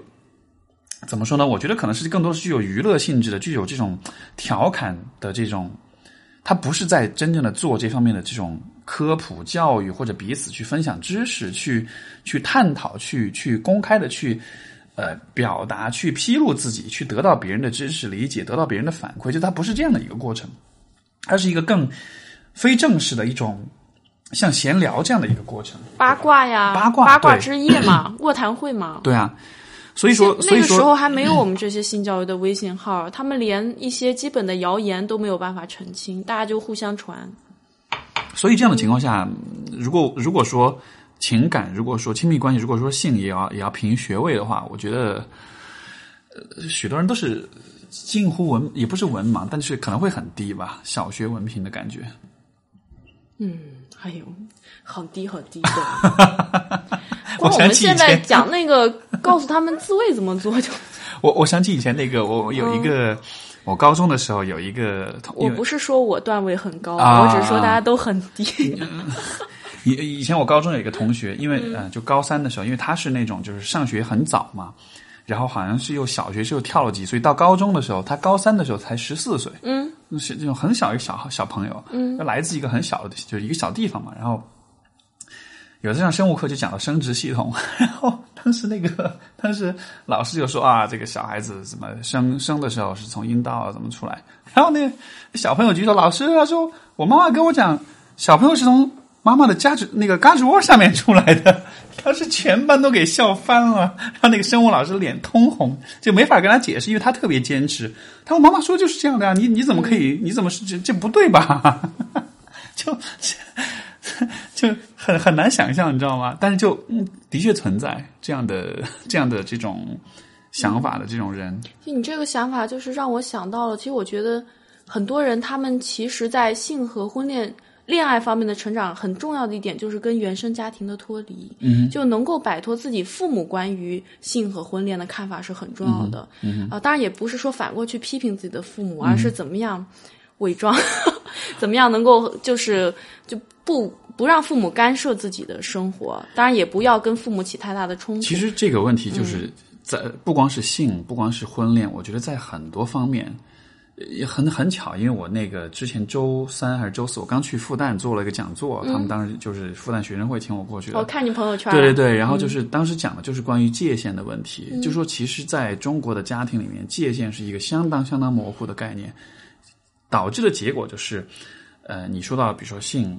或亲密关系这方面的价值观念、判断、想法，呃，你的专业、你的人生选择、你的你的人生规划、你的你的职业的方向、你的生活起居的安排、你的生活习惯、生活方式，在很多方面，就是你都会看到很多人会有一种想要脱离，但是脱离不出来；想要独立，但是被困在那个里面的感觉。结果就是这种。代际的这种传播，上一代人的很多观念想法到我们这代人，但实际上我们这代人的观念想法放在，但是他们那代人的观念和想法到现实的这个环境中已经不适用了，嗯，对吧？所以说，比如说这个呃，刚才说的婚前性行为这个问题，我的理解可能很多的也不是所有，对吧？有些人他可能只是自己发自内心喜欢这样，但是我觉得有相当一部分人，对，他是因为父母这么告诉他，嗯。可是问题就在于，父母这样讲是因为在父母的那个年代，那个年代的婚恋的匹配成功率是非常高的。因为就像刚才我们所说，那个年代人际关系的距离是很近的，所以说大家的这种一旦确定了一个关系，他会非常因为有社会关系的约束，他会非常认真的去待对待这个关系，不会轻易的说离婚，不会轻易的说出轨或者是小三乱七八糟这样的一些事情。但是问题是在现在这个。社会当中人际关系已经变了，对吧？这种这种格局，这种这种氛围已经变了，所以说很多事情、很多问题在婚婚前，在甚至在恋爱确定关系之前，如果没有搞清楚的话，你这会承担很大的代价。但是这样的一种演变，可能我觉得可能很多人缺少是这样一种呃，从我们说从发展的眼用发展的眼光来看待事物吧。所以很有趣。当时我在那个讲座的时候，也有很多同学聊到，就是他们的父母的那些，然后我觉得哇，他们在大学阶段的话，应该父母的影响还很大，因为是是基本上就是你工作之后，可能随着你经济独立或者离家长很远，可能能一步一步了解这种原生家庭和自己没错逐渐成立一个新家庭的一个重要性。当时那讲座讲完了，我都觉得。这个孩子们年纪还有点小，还不太明白界限的问题，嗯、就是他们还没有开始感觉到界限对他们是多么的重要，因为他们其实还是在半学生的状态，嗯，还是要父母赡养啊，不对，对，父母养他们，父母养他们的，对。对，还没有真正独立出来，所以说他们在很多方面的，但是如果你到了二十五六岁、二十七八岁的时候，对吧？你经济、生活、婚恋的问题全部都要开始，嗯，要去考虑的时候，这个时候你你能够很清晰我现在就处于这种，你现在处于这样的状态，嗯、能试着努力是要不要成立一个自己家庭，然后怎么样脱离原生家庭，以及我们俩还互相分析原生家庭在我们彼此身上的影响。嗯嗯，反正我觉得这是一个很很，我会觉得这是一个很有趣的活动。就是如果两个人都感兴趣这样的话题，你们都去这样去聊，我觉得会很有很非非常的有意义。因为实际上就是你能够啊、呃，因为我记得以前我做过的一些这种伴侣的咨询。就是两个人一起来，他们吵架闹矛盾，然后就沟通不了，就是一一沟通就会吵，对吧？然后我去和他们对话的过程其实很简单，我就是帮他们重新去认识彼此，我就是去，就我会跟他们分别对话，告诉我你曾经的经历是怎么样的，你的原生家庭是怎么样的，然后聊到最后你会发现，他们就会发现，呃，就是这个这个这个来的这一对伴侣，他们就会意识到，哦，原来你在这个情况下对我的这种反应，其实不是因为我，而是因为你很害怕，因为以前你有过这样的经历，因为父母对你说过类似的话，所以你的那种反应其实是是一种。被触发的反应不是针对我的，不是说你不爱我了，你才会那样对待我。那样的对话带来的那种理解和宽容，你就现场看着，你就你都能感觉到他们的心都在慢慢变得柔软，都在慢慢的变得包容。就那个，我觉得是个特别特别神奇的一个过程。所以，但是前提可能是，但我希望他们自己聊就能 聊出来这个。也许，也许可能对，不是所有人真的是需要你的引导，就是不是所有人都具备这样的视角，对吧？比如大家对于原生家庭的这种影响的理解，也许不是所有人都。当然，其实我觉得很很开心看到是现在越来越多的人在关注这个问题，越来越多的公众号，对吧？对，都在谈，都在谈。所以说，对对对，所以说，我觉得大家心理学的这种意识越来越强的话，可能我觉得大家的。处理亲密关系也会。我当初也是看了那个叫《麻辣情谊无敌》，是是是是是。当然，虽然就他现在的内容跟我那几年看的还有点像哈，就是教我们一定要嗯自己一起个人搬出来住。对对。然后我当时也是听他的话搬出来住，是。然后我就感觉的确也是 找男朋友。啊哈啊哈。他的啊。他是他是那种，就是他观点是很鲜明，然后就很很比较走麻辣嘛，比较犀利的这种路线的，对，是。不过他说到这个，我觉得又很有趣的一点，就是说，因为在因为他在上海嘛，上海的有一个很有趣的一个一个，这算是上海一个地域的特色，就是上海的这个住房的这个安排，个人空间的这个安排，你去和很多的。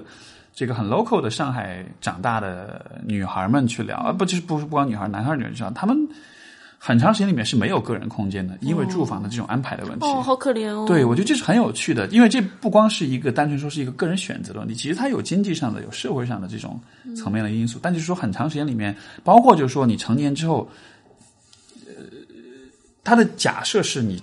到结婚为止，你才搬出去。北京也有很多家庭是这样默认。对对对对对，这这里面我觉得不光是一个个人的独立意识的问题，其实它也真的是有经济的问题，真的是有这种呃文化传统的问题在里面的。所以说，一当他当这个吴迪说要一定要搬出去的时候，因为我有很多来访者，我也会觉得，哎，你们的问题，你搬出去不就好了嘛？你就会觉得这就解决了。但是实际上没有那么简单。最基本最基本来说，从经济的角度来说，也许他根本就负担不起。嗯，对吧？也许他，也许对他，对于对于这个家庭来说，他们对于孩子自己搬出去租房这件事情，可能是一个，就是他这个你你搬搬出去自己租房子住这样一个行为，有可能对于一个家庭关系说是有毁灭性的打击的。这意味着断绝关系，意味着有点类似近乎于妻这种家庭破碎的这种什么样的父母，没错，什么样的个人背景，没错。我妈妈告诉我，因为她总觉得她好开明哦，让我一个人搬出去住。是啊，而且我在家住的时候，就算是凌晨去酒吧回家都没问题。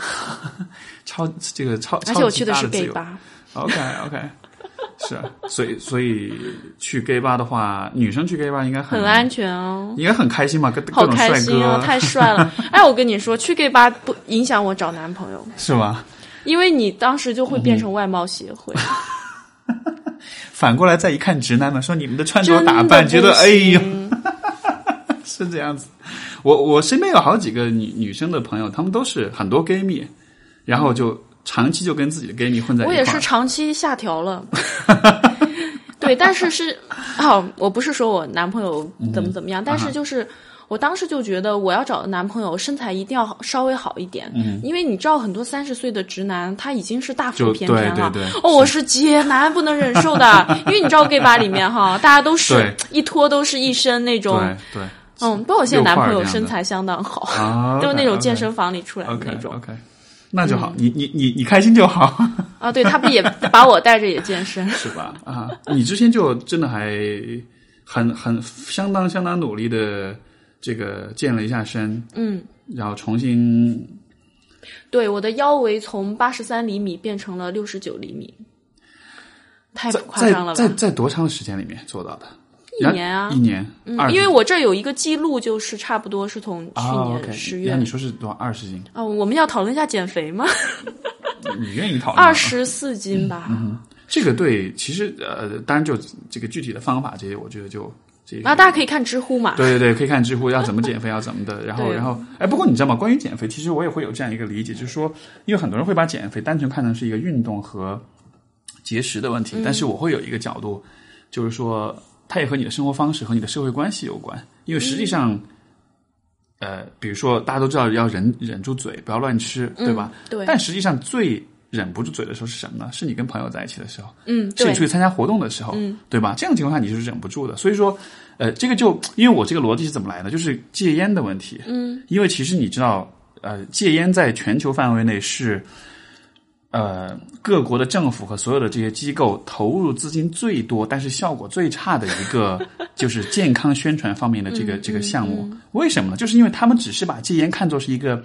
他们单纯把戒烟看作是一个人们吸烟，是因为他们不够了解吸烟的害处。嗯，但实际上这是一个很蠢的逻辑，因为人们抽烟是有，所有的人抽烟都知道戒烟是有害的，对吧？但是可是戒烟、呃吸烟这个行为放在一个社会关系，放在一个特定的社会场合里面，包括说对自己的心理上、对自己的身份上，都是有它的意义所在的。所以说你不能说啊这件事情不好，你就不去做。我突然想到说，人们不戴安全套也是因为，就他们知道不戴安全套可能有一些风险，但是它也其实有很多的益处。对对，是的，我所以所以其实我觉得这样的一个思维可以，这样一个逻辑可以放在所有的这种我们说任何形式的教育上面都可以这么去看。人类的行为都是，当一个人持续做一件事情的时候，一定是因为这件这个承认它的有合理性，它是有它的价值，它是有它的一定的合理性所在的。所以说，如果你要改变这个行为，你不是去禁止他做这件事情，你是给他更好的选择，从而他能够发现说，OK，这个选择会更好，给我带来的益处更多，害处更少。那么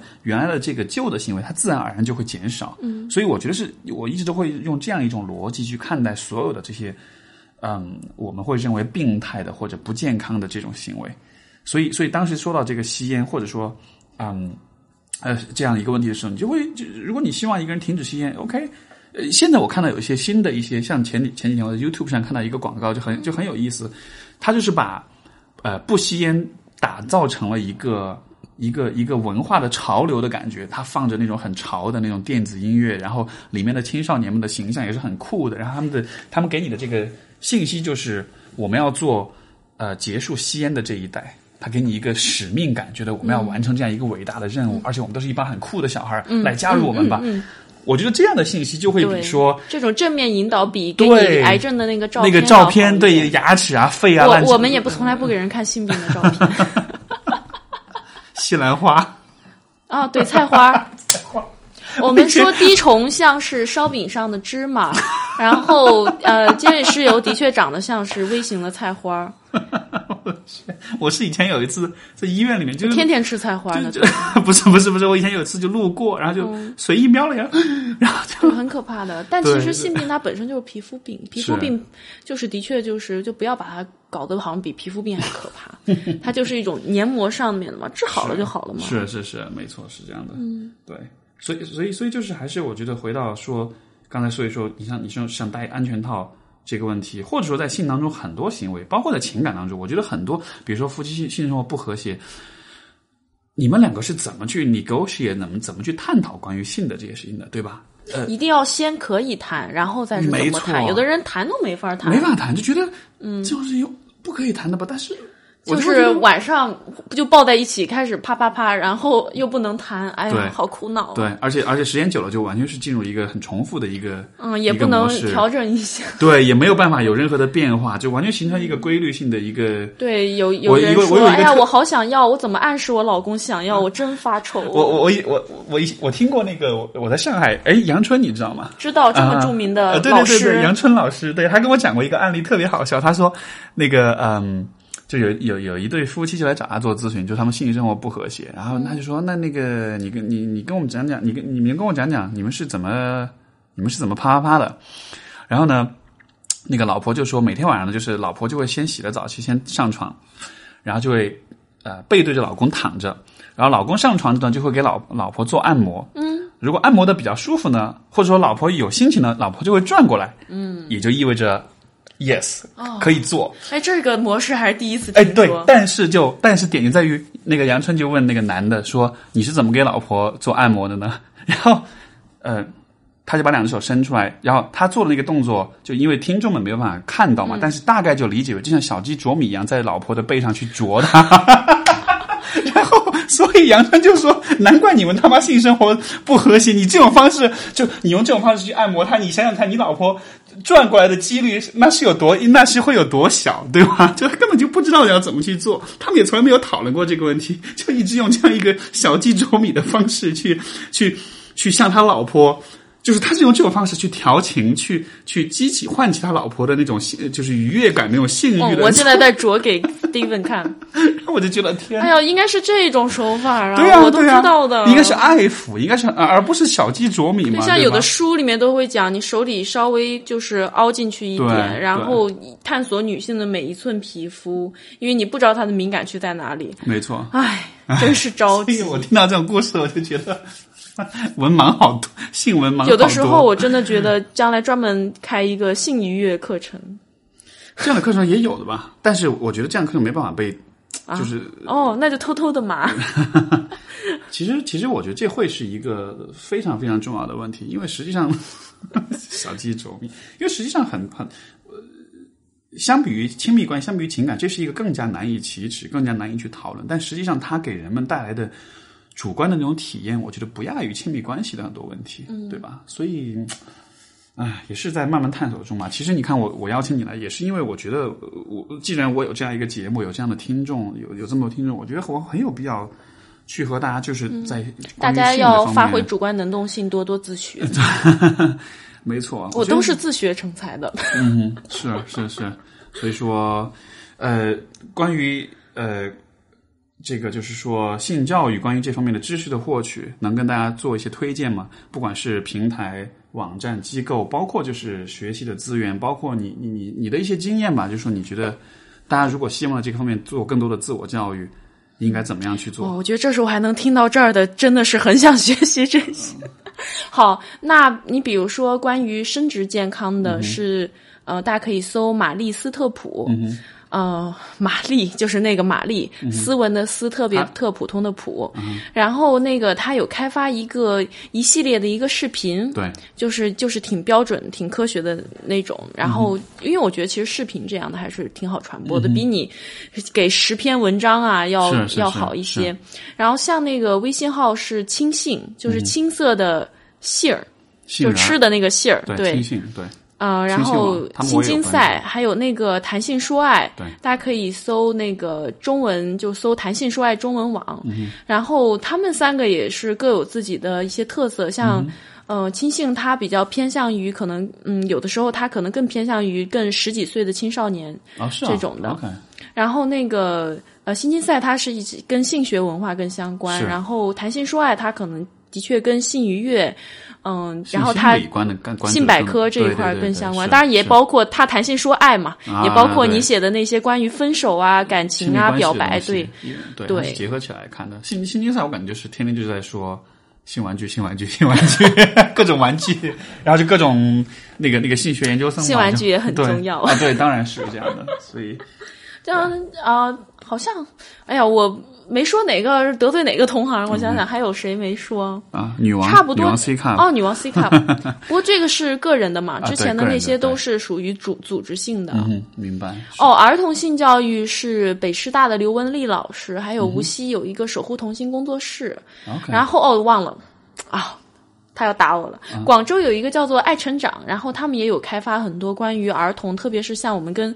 嗯，残障有关的这个儿童的，就心智障碍儿童的资料，是他有引进一本很厚的书，也是我当年的学习资料。包括就是我觉得，比如说，比如说现在我们在听这个节目的有有些朋友，可能他们自己已经有了小孩，或者即将有小孩，他们可能也会考虑说这个方面怎么去。哎，儿童性教育也是有很多门道的。当你说，等下，当你说儿童的时候，儿童的定义是几岁到几岁开始算？其实理论上说，从他能说话的时候，因为他就可能开始问我是怎么来的呀？为什么男人和女人不？一样啊，明白。呃，就是会问这些问题，你就要开始科学的、坦荡的跟他讲，而不是隐晦的。是，什么我要剁掉我的小鸡鸡，就我有个粉丝来信说我的外甥要剁掉他的小鸡鸡，然后我说你告诉他这是阴茎啊，是什么什么什么的，我说你。对，这很困难。我觉得对很多父母，很多父母连自己跟自己伴侣的性生活的问题都不敢其实我觉得做儿童性教育也是会是一块很好的商业市场。嗯，就是专门来教父母怎么跟自己的儿童和青春期沟通。嗯哼，啊，当然，对于这些父母自己做自己的幸福生活性教育也是我觉得也许你知道吗？也许这就是个切入点。也许在我，也许在教育他们怎么教育小孩的时候，他们其实自己也偷偷的也在学。嗯，对吧？其实我知道有几家可能他们已经就是在拓展这个市场哦，像嗯北林大的方刚老师，他也有是嗯，蛮出名的。方刚老师蛮出名的，是。好的，呃，我们今天的节目就多久了？一一小时四十分了，聊得很开心，很感谢露娜的给我们带来的。我觉得还有好多没有说，还有好多没有说，没关系，我们还有，我们以后还一定还会再邀请你回来的。嗯，嗯，呃，最后的话就是，所以你的你的知乎的账号是鲁娜，就是齐鲁的鲁，娜是女字旁的那个娜，对吧？各位网友要是有疑问，或者是尤其就关于性方面的，呃。性教育方面或者相关的一些话题，有任何疑问也可以是怎么样给你发私信，你会回吗？我会回，你会回我，但是就是 不要发太蠢的问题。嗯，那个我的对着我的形容就是青少年性教育，还是挺好找的。是，明白明白。所以说，大家如果有感兴趣，也可以多去跟露娜去交流。那我们就今天的节目就先到这儿了，感谢大家生殖健康，幸福快乐。好的，好，先到这里啊，各位观众，哎，各位听众朋友们，再见，再见，拜拜。Thank you.